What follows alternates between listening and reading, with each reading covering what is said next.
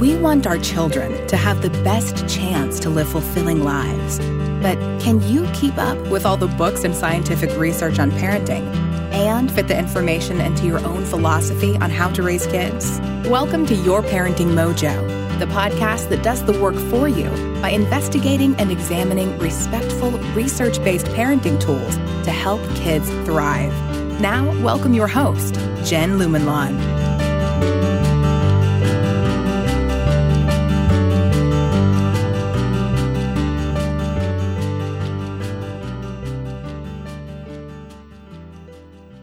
And welcome to the Your Parenting Mojo podcast. We have a pretty interesting topic lined up for today, or at least I think so. We're going to talk about grit. If you've heard about grit over the last couple of years, it's probably because of one woman named Angela Duckworth, who's a professor at the University of Pennsylvania and who invented what she calls the grit scale. She won a MacArthur Genius Award for her research on grit in 2013. She tells a story about how she developed this scale that goes like this Several years ago, the US Army was having trouble figuring out which of their 1,200 new cadets were going to make it through the grueling seven week training program at West Point and which were going to flunk out.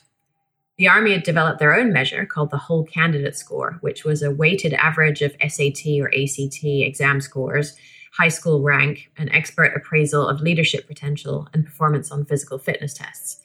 But it turned out that the Whole Candidate Score actually wasn't very good at predicting who would make it through the seven week training. In 2004, Professor Duckworth gave the grit scale that she'd been developing to the incoming class of West Point cadets. And it asked questions like how likely you are to get discouraged by setbacks and how often your interests change. And it turned out that while the quitters had indistinguishable whole candidate scores from the cadets who made it through the training, the grit score was, quote, an astoundingly reliable, end quote, predictor of who made it through training and who did not. At this point, you might be wondering how gritty you are yourself, which is actually pretty easy to test. Just Google grit scale and hit the first link that pops up. I'll put the link in the references as well. I just took it and I scored four and a half on a scale of one to five, which is apparently higher than 90% of the population in a quote recent study that isn't named. I guess I'm not enormously surprised. I think of myself as a pretty determined person. I tend to think carefully before signing up to a project or a goal, but once I'm in, I'm in and I'm 100% committed to the end. So, grit isn't about talent or luck or how intensely you might want something in the moment, but instead it's about your passion and perseverance for long term goals. I should say the test is pretty easy to fake, though. It's not that hard to guess what the right answer is when you have to rate your response to the statement, I am a hard worker, or I am diligent and I never give up. So, Professor Duckworth wrote about all of this in her 2016 book called Grit The Power of Passion and Perseverance, which I read recently. My first instinct after reading a book that seems pretty good and is well referenced is to reach out to the author and see if she might like to be interviewed. But then I started doing some reading around. The first thing I found was a long profile of her in National Geographic, of all places, saying that she routinely declines requests for interviews, including the one from the National Geographic journalist, who finally tracked down her personal phone number and reached her directly. Apparently, the journalist's grittiness persuaded Professor Duckworth to do the interview. And then, secondly, I found some studies saying that maybe, just maybe, grit isn't quite such the big deal that Professor Duckworth makes it out to be. She hopes it will be the thing that we can teach poor children that will help them to succeed in school. And it turns out that this is far from clear. So ultimately, I decided we could have more fun by digging into this ourselves and seeing by the end of the episode whether grit is a trait that we want to try to encourage in our children or not. So we've said that grit is about passion and perseverance. Professor Duckworth spends most of her book talking about the perseverance side of the equation, so we'll just touch briefly on passion first. Passion is sparked by an interest, an intrinsic enjoyment in what you do. I wrote my psychology master's thesis on what motivates children to learn, so I can say she's right on the mark here. We actually don't know much about what it is that gets us initially interested in a topic, but once we are interested in it, if we then learn more about it and are encouraged to learn more about it by the people we love, then that interest can blossom into a passion. Professor Duckworth provides case studies throughout the book of highly successful people she's interviewed as well as some highly successful people she apparently wasn't able to interview, but she read their books and she quotes them as if she had interviewed them. And I think it's fair to say that all of them were passionate about their work. This is really not too hard to wrap your head around. A lot of studies have come to the conclusion that people are not only happier, but they perform better when they're interested in their work. For many people, this interest is linked to the concept of purpose, the idea that their work somehow matters in the world because it's connected to the well being of others, or I suppose to another thing like the planet. As a side note, the book never resolves the tension between applying the concept of grit to classroom based learning and the fact that interest and passion are a key component of grit. Unfortunately, much of the learning in school that occurs is not based on students' interest. It's based on what other people say they think students should find interesting. So, in a way, if we're looking at grit as a way of improving student outcomes, which Professor Duckworth apparently hopes we can do, we're trying to improve students' perseverance on things they don't care about much. It seems like that could be a problem, but we'll come back to that later. In addition to passion and purpose, Professor Duckworth briefly mentions that hope is apparently important as well, a rising to the occasion kind of perseverance that keeps us going when things get tough and to get back up when we get knocked down. But the bulk of the book is dedicated to the perseverance component of grit, so that's where we're going to spend the most time as well. Professor Duckworth describes perseverance as the capacity to practice. After you've developed an interest in an area, it's the devotion to a rigorous, committed, never ending practice that leads to mastery. It's finding your weaknesses and addressing them day after day and saying, whatever it takes, I want to improve. Our society is actually quite biased against the kind of practice that it takes to be great. We want to believe that greatness happened because a person was deeply talented. Professor Chia Jung Tsay, which I hope I haven't horribly mispronounced, at University College London, conducted an experiment where she had professional musicians listen to clips of two other musicians playing the piano. One is described as an innately talented player, while the other is a striver who has worked hard. The professional musicians didn't know that the two players were actually the same player, playing different parts of the same piece. In direct contradiction to their stated beliefs about the importance of effort versus talent, the professional musicians said the naturally talented pianists were more likely to succeed and more likely to be hireable. In a follow up study, a set of adults read a profile of a striver entrepreneur, while another set read a profile of a naturally talented entrepreneur. All participants then listened to the same audio recording of a business proposal and were told that it was made by the entrepreneur they'd just read about. Again, the naturally talented entrepreneur was judged as more likely to be successful and more hireable. When the participants were asked to back one entrepreneur or the other, the striver had to have four more years of leadership experience and an additional $40,000 in startup capital before the participants were as likely to invest with the striver as with the natural.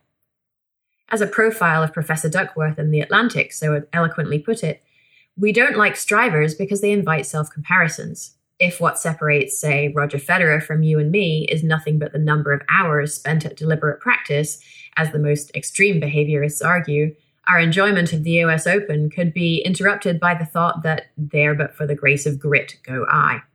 So, as a society, we value natural talent, but if hard work gets people to the same place and they can just hide the hard work, we can be accepting of that as well.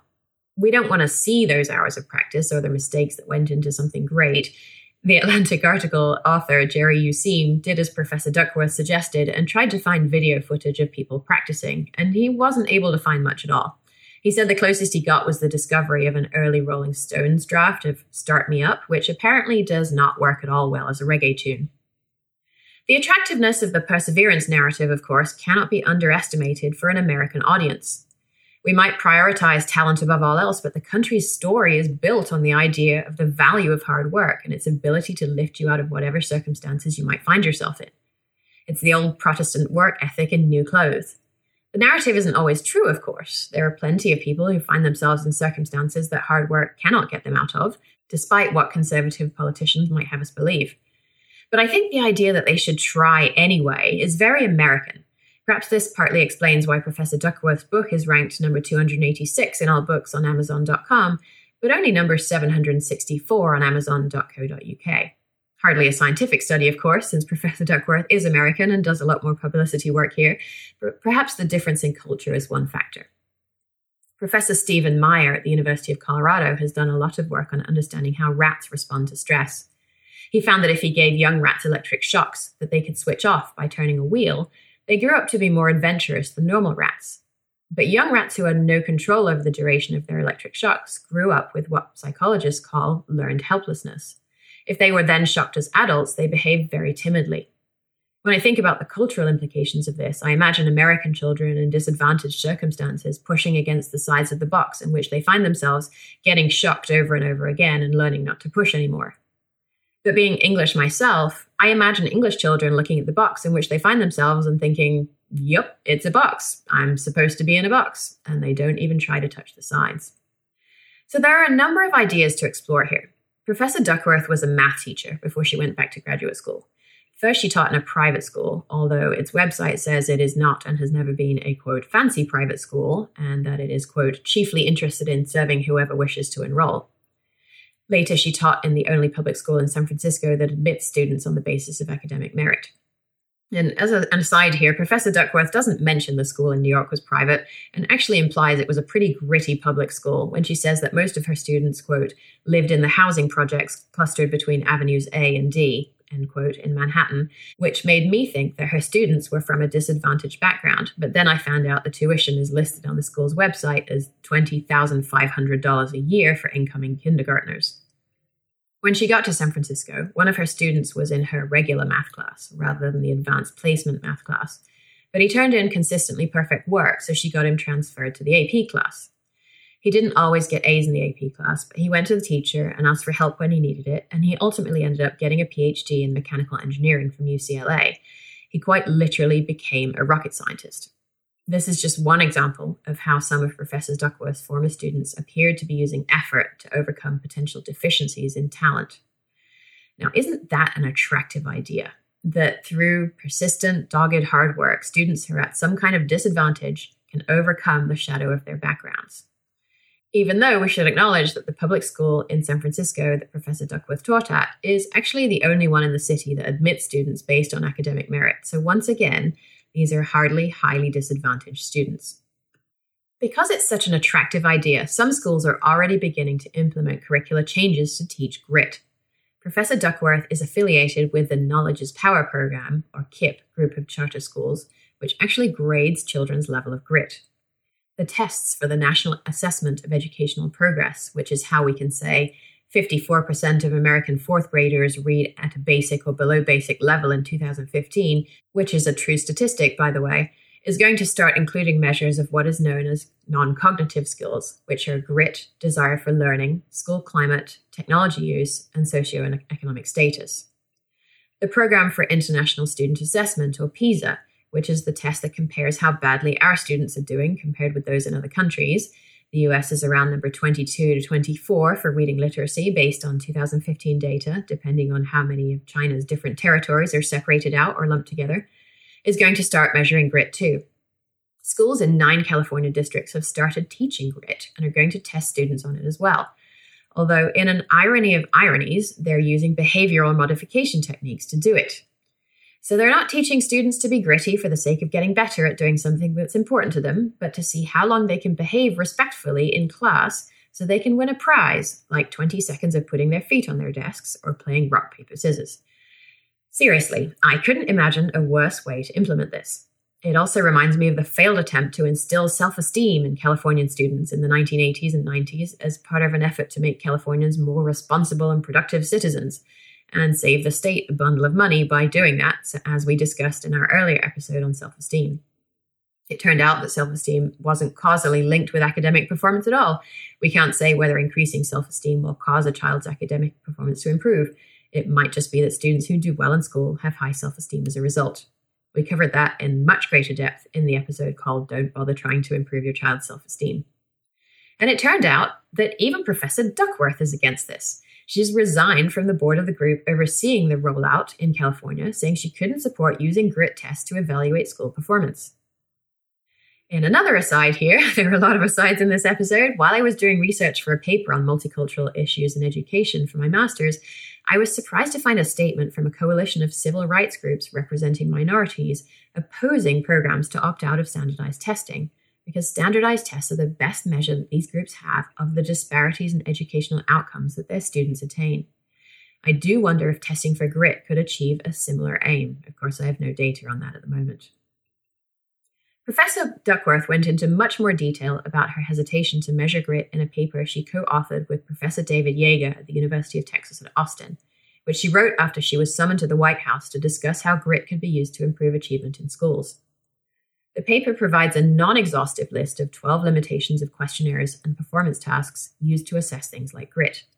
These limitations include the teacher or student, whoever is doing the reporting, misinterpreting the researcher's intent in asking the question. The questions may not take into account changes that occur over time. So, if I just forgot my homework last week, I might say I'm less reliable than if I forgot my homework once last year. And as we've seen, tests are ridiculously easy to fake. Professors Duckworth and Yeager suggest several elements of a path forward. Firstly, arguing that if we must measure grit, we should use multiple measures of the characteristics we're interested in, which can be more reliable than just using one measure. Secondly, if we can come up with a way to measure grit that yields acceptable results and overcomes issues of differing language ability, cultural norms, and the like, we don't yet have great information about what to do with that information on a statewide or nationwide basis. We can't say students who scored below a two on a grit scale should get intervention X to improve their grittiness because students have different reasons for not being gritty and won't all respond to a specific intervention in the same way. Thirdly, it's likely to be far more practical to assess an individual student's grittiness as part of the web of daily instruction that can tailor instruction to a student's individual needs. Finally, the authors conclude their introduction to the paper by saying, Not everything that counts can be counted, and not everything that can be counted counts, which I think we should take as a maxim. But what if we were somehow, magically or otherwise, able to overcome the issues of measuring grit? Would that help struggling students to get ahead? Once again, the allure is strong. Could we give students from poor backgrounds a better advantage in school? Professor Maier, who did the experiments on shocking rats, says about children from poor backgrounds I worry a lot about kids in poverty. They're getting a lot of helplessness experiences. They're not getting enough mastery experiences. They're not learning, I can do this, I can succeed in that. My speculation is that these earlier experiences can have really enduring effects. You need to learn there's a contingency between your actions and what happens to you. If I do something, then something will happen. End quote. The problem here is that the approach assumes that poor children and prosperous children are essentially the same, except for their lack of mastery experiences. And if we could only change those, we could shift their outcomes. But David Denby, writing in The New Yorker, argues that this is not the case. Children who grow up in harsh environments can be badly hurt before they even leave infancy, and these harsh environments are often associated with poverty.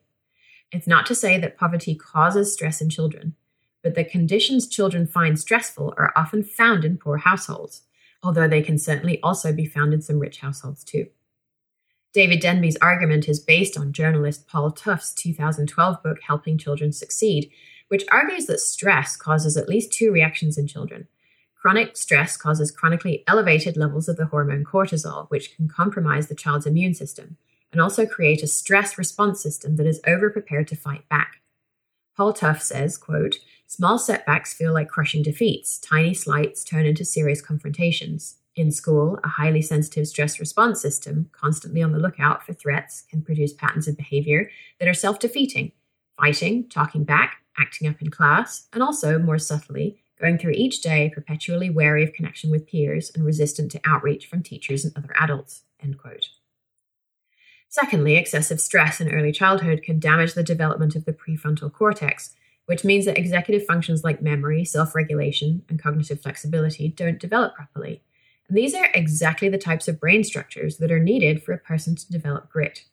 So it's entirely possible that we could diagnose a child as having low grit, but find that it was caused by circumstances entirely beyond their control and which they may be powerless to change because it has become a structural part of their brain.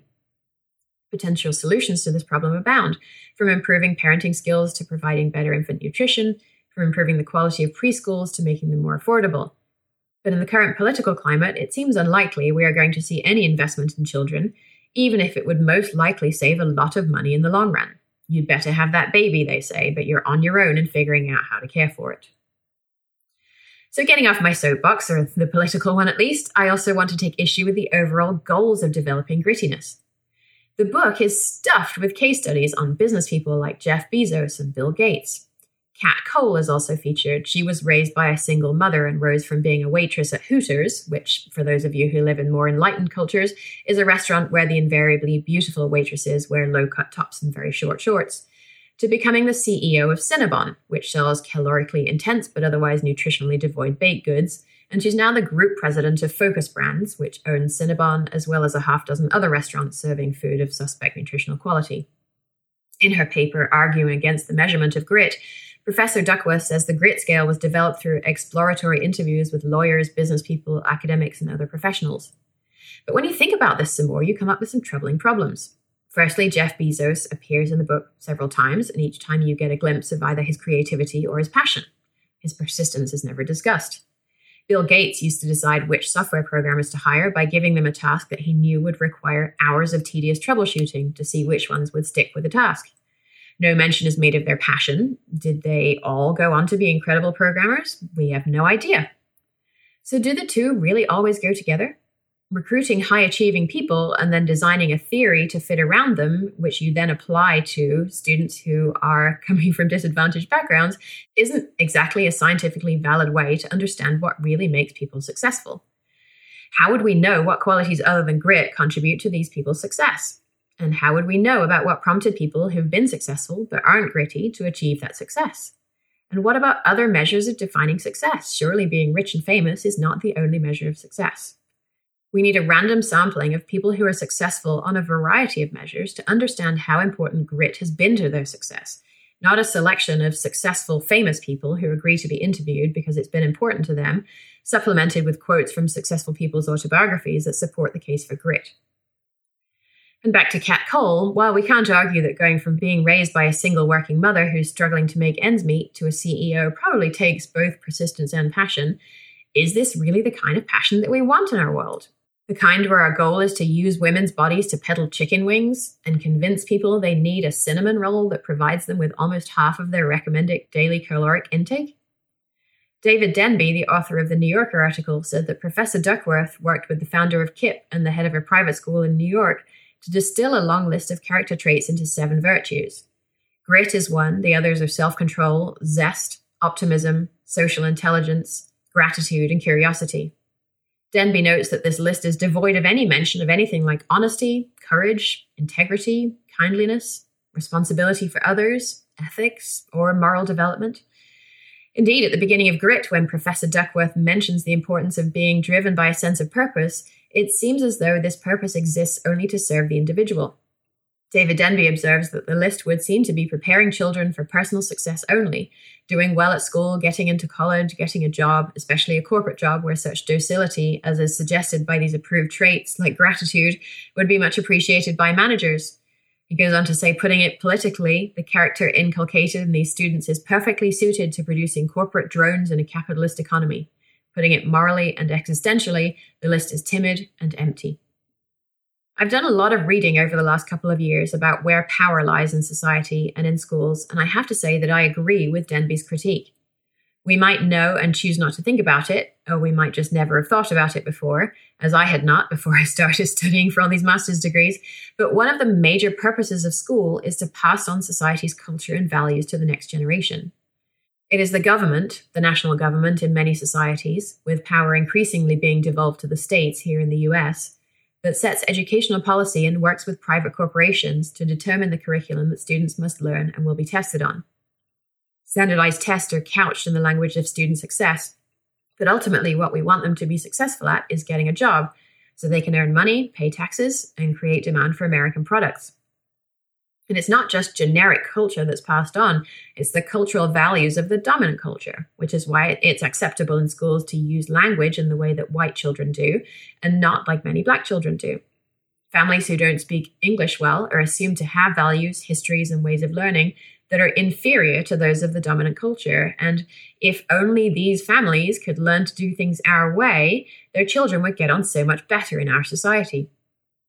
Given what we've learned about the potential futility of telling children who have experienced emotional trauma when they were very young to be grittier, is it possible that children from non dominant cultures may also find there are reasons they cannot or would not want to increase their own levels of grit?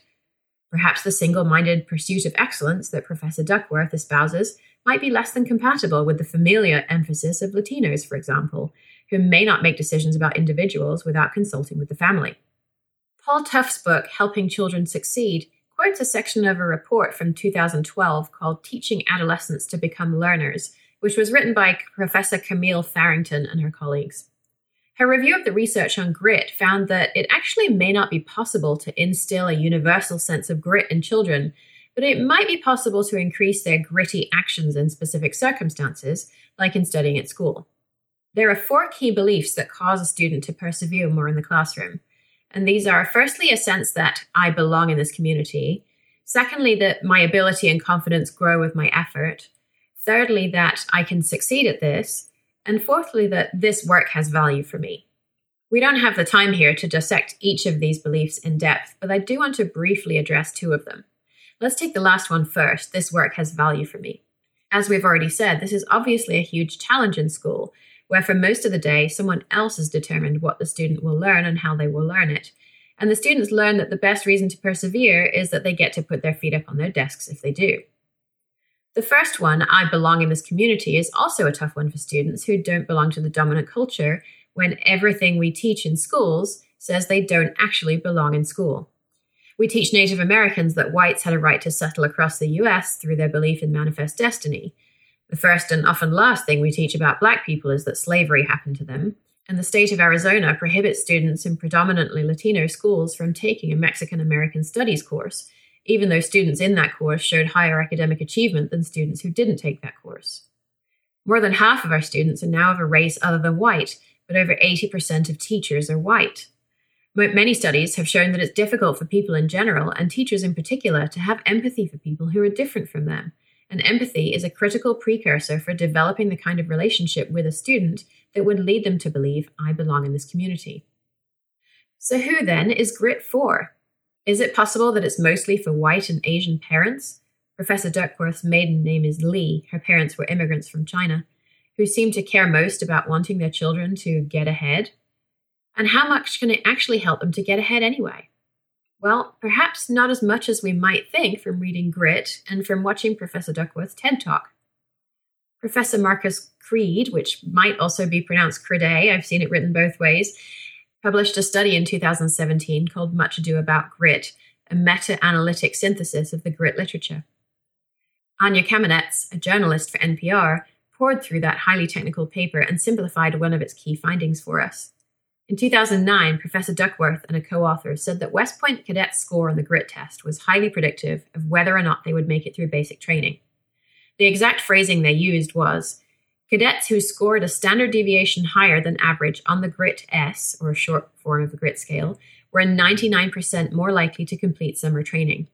But it turns out that while the tables and statistics in Professor Duckworth's paper are entirely correct, her phrasing leads us to believe that the grittiest cadets are 99% more likely to get through basic training. Perhaps they bounce from, say, 40% to close to 80% likely. But what actually happened was that 95% of all cadets get through basic training, compared to 98% of the very grittiest candidates. The difference is that the odds of making it through improved by 99%, or in other words, by three percentage points. Professor Duckworth conceded this point in an email to Anya Kamenetz, reiterating that the tables and statistical analysis is correct and her intent was not to mislead. Professor Duckworth doesn't cite the statistics in her book, but she does describe the study in a way that implies that the grit score makes a massive difference between who succeeds and who fails. She says, by the last day of basic training, 71 cadets had dropped out. Grit turned out to be an astoundingly reliable predictor of who made it through and who did not. The next year, I returned to West Point to run the same study. This time, 62 candidates dropped out, and again, Grit predicted who would stay. In contrast, stayers and leavers had indistinguishable whole candidate scores. So, what matters for making it through basic training? Not your SAT scores, not your high school rank, not your leadership experience, not your athletic ability, not your whole candidate score. What matters is grit. This association between grit and success is held up high throughout the book, as well as in Professor Duckworth's TED Talk, where she says, one characteristic emerged as a significant predictor of success, and it wasn't social intelligence, it wasn't good looks, physical health, and it wasn't IQ. It was grit. As Alfie Kohn points out, though, what does this actually prove? That people who say on a questionnaire that they stick with things actually stick with things? Surely what Professor Duckworth is actually testing is the candidate's honesty, not their grit. The effusive blurbs on the book cover go even beyond Professor Duckworth's own dramatic pronouncements. Daniel Gilbert, the author of Stumbling on Happiness, says Psychologists have spent decades searching for the secret of success, but Duckworth is the one who has found it. She not only tells us what it is, but how to get it. Susan Cain, the author of Quiet, The Power of Introverts in a World That Can't Stop Talking, which we've looked at previously in an episode on supporting your introverted child, says Impressively fresh and original, Grit scrubs away preconceptions about how far our potential can take us. Buy this, send copies to your friends, and tell the world there is, in fact, hope. We can all dazzle. Don't we all want to dazzle? Don't we all want to know the secret that will help us do it? Well, it turns out that grit might not actually be the secret. Professor Creed or Crede's meta analysis reviewed 88 studies and found the correlation of 0.18 between grit and academic success. For those of you who have been out of school for a while, a correlation describes a relationship between two factors or variables. A correlation of zero says there is no relationship between the variables, and a correlation of one says there's a perfect relationship. And most importantly, correlation and causation are very different. Just because we can say there's a relationship doesn't mean we can say which variable impacts the other. Professor Duckworth herself found a correlation of 0.2, which she says what personality psychologists would describe as a small to medium effect of grit on academic success. Now, a correlation of 0.2 isn't nothing. I was recently corresponding with a friend who's on the verge of getting a PhD in something I don't fully understand related to global health, which has a very heavy statistics component about the impact of homework on academic outcomes. It turns out that the correlation there is about 0.16, so lower than the correlation for grit. And my friend described the homework correlation as, quote, not a bad correlation at all in the real world. It's the difference between failing a class and getting a C or going from a B to an A. plus. So, grit is one of a host of factors that predict student success, and nowhere near as high a predictor as, say, either an SAT score or a high school GPA on a student's first year college GPA, which have correlations in the neighborhood of 0.5 and is hardly the single unique quality that will enable all of us to dazzle. It would be remiss of us if we failed to examine whether grit is even a trait we want to encourage. Because by encouraging grit, we have to discourage something else. If we encourage single minded pursuit of academic success, we're discouraging other things that a student could be spending time on, like being creative, or simply being a generalist. Some careers require expertise in one topic, but others derive a great deal of value from pulling together disparate experiences into a whole that's greater than its parts. If we encourage our children to demonstrate their proficiency on standardized tests, they necessarily have less time available to spend on something they might have chosen to study and pursued with single minded passion if they had had the time. Grades and test results are someone else's judgment of how well a student is doing. If a student were instead engaged in something they actually found interesting themselves, it's much more likely they would have become their own toughest critic because they would actually care about the work products and not just the A at the end. So, as usual, we draw to a close by asking what parents are supposed to do with this information. Well, if you're a white or an Asian parent, I guess you should start by acknowledging that if your child is in one of those schools down the road from my house, where I know a decent number of my listeners live, and if grit is being touted in that school as the amazing thing that's going to level the playing field for historically disadvantaged students, then now you know there's a good chance that grit is not going to be the thing that saves these students. And in fact, there's a good chance that grit is going to be the thing that puts ever more distance between these students and your student, who may come from a relatively more well advantaged background.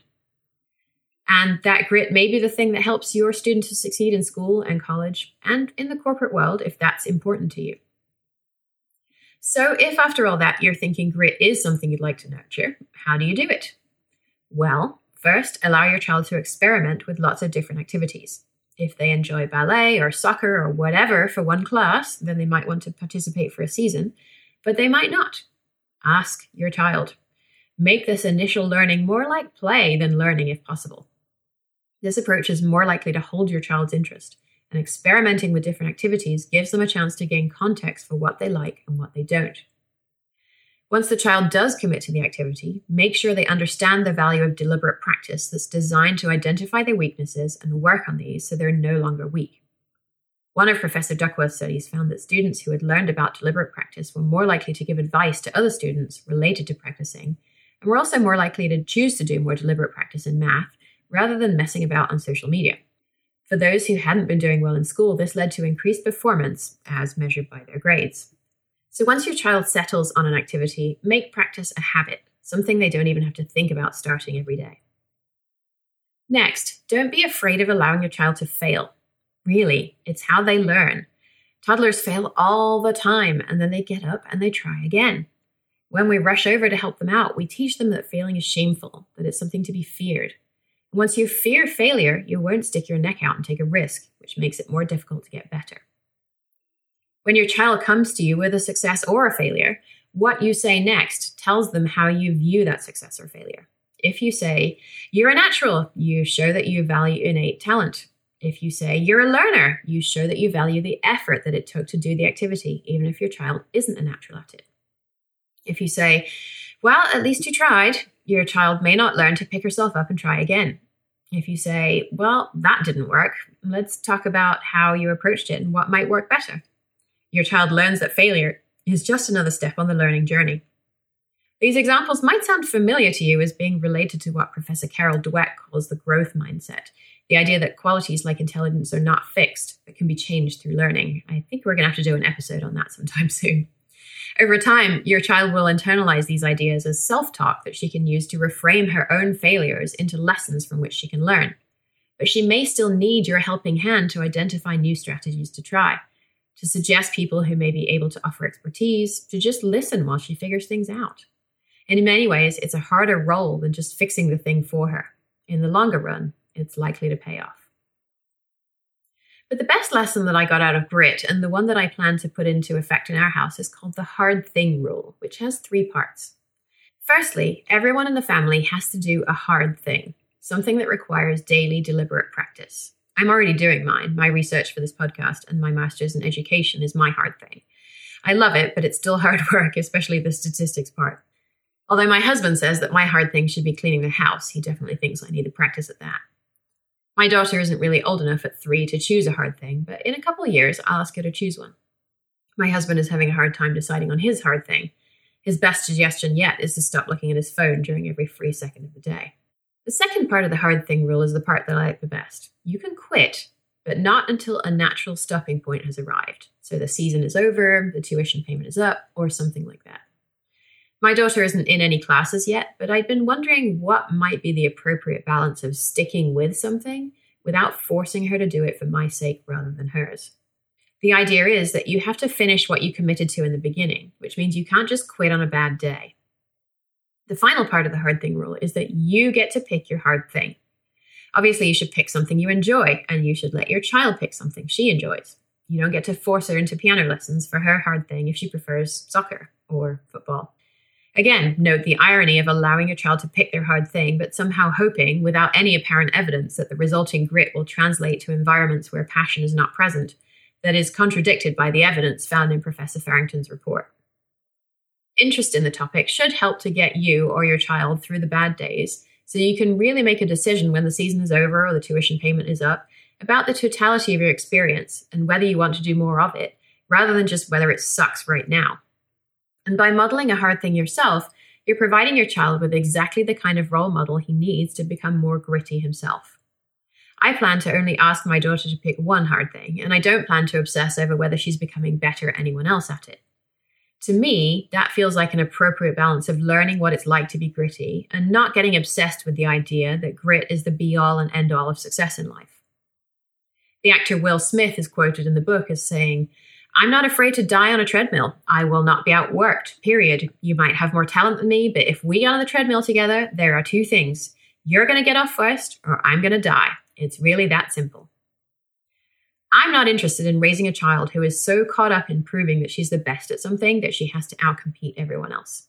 She might become highly successful, but it doesn't seem as though she'd be much fun to be around, and ultimately achieving balance between being productive and being satisfied with what one has achieved seems to be a better outcome than someone who would rather die than get off a treadmill before someone else. So, in sum, grit may be one of several traits that are important to a child's success in life, which Professor Duckworth does acknowledge in her own conclusion after she spent a whole book telling us how important grit is. Indeed, she says in the National Geographic article that there is more that we don't know than we do know. But grit by no means is the only characteristic that's important. Professor Duckworth says she thinks goodness is more important than greatness. You should also be wary of school based interventions that promise to increase grit, especially if they're delivered in a one size fits all basis, using rewards to get children to do it, and doubly especially if they promise to level the playing field between privileged and underprivileged children. Perhaps the best thing you could do on that front would be to mentor an underprivileged youth so that they too can learn from you what it means to be gritty. And you can also talk with them about what components of grittiness are a fit with their culture. Don't lose sight of the fact that committing to a goal and sticking your head down and doing the work should also be balanced by looking up every once in a while and making sure the goal is still the right one. College and a corporate job is not the right fit for all children. I have to assume, because Professor Duckworth's research only focuses on high achievers, that grit can benefit people from all walks of life with all kinds of life goals.